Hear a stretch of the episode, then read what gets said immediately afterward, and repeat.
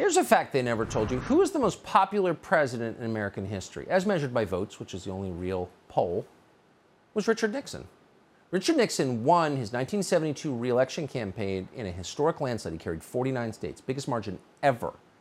And then within a year, he was disgraced, and six months later, he was gone because Watergate, which no one can still explain even to this day, that was clearly driven by government agencies, including the FBI. So we were thinking about Richard Nixon the other day.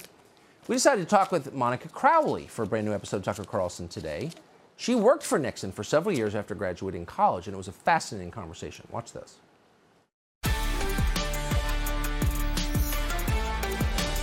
He did not write for the foreign policy establishment or for fellow world leaders. He wrote for us. He wrote for you and me.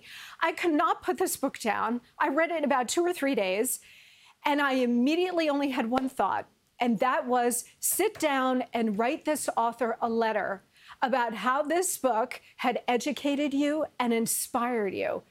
And it only sort of occurred to me later that the author of the book was a former president of the United States.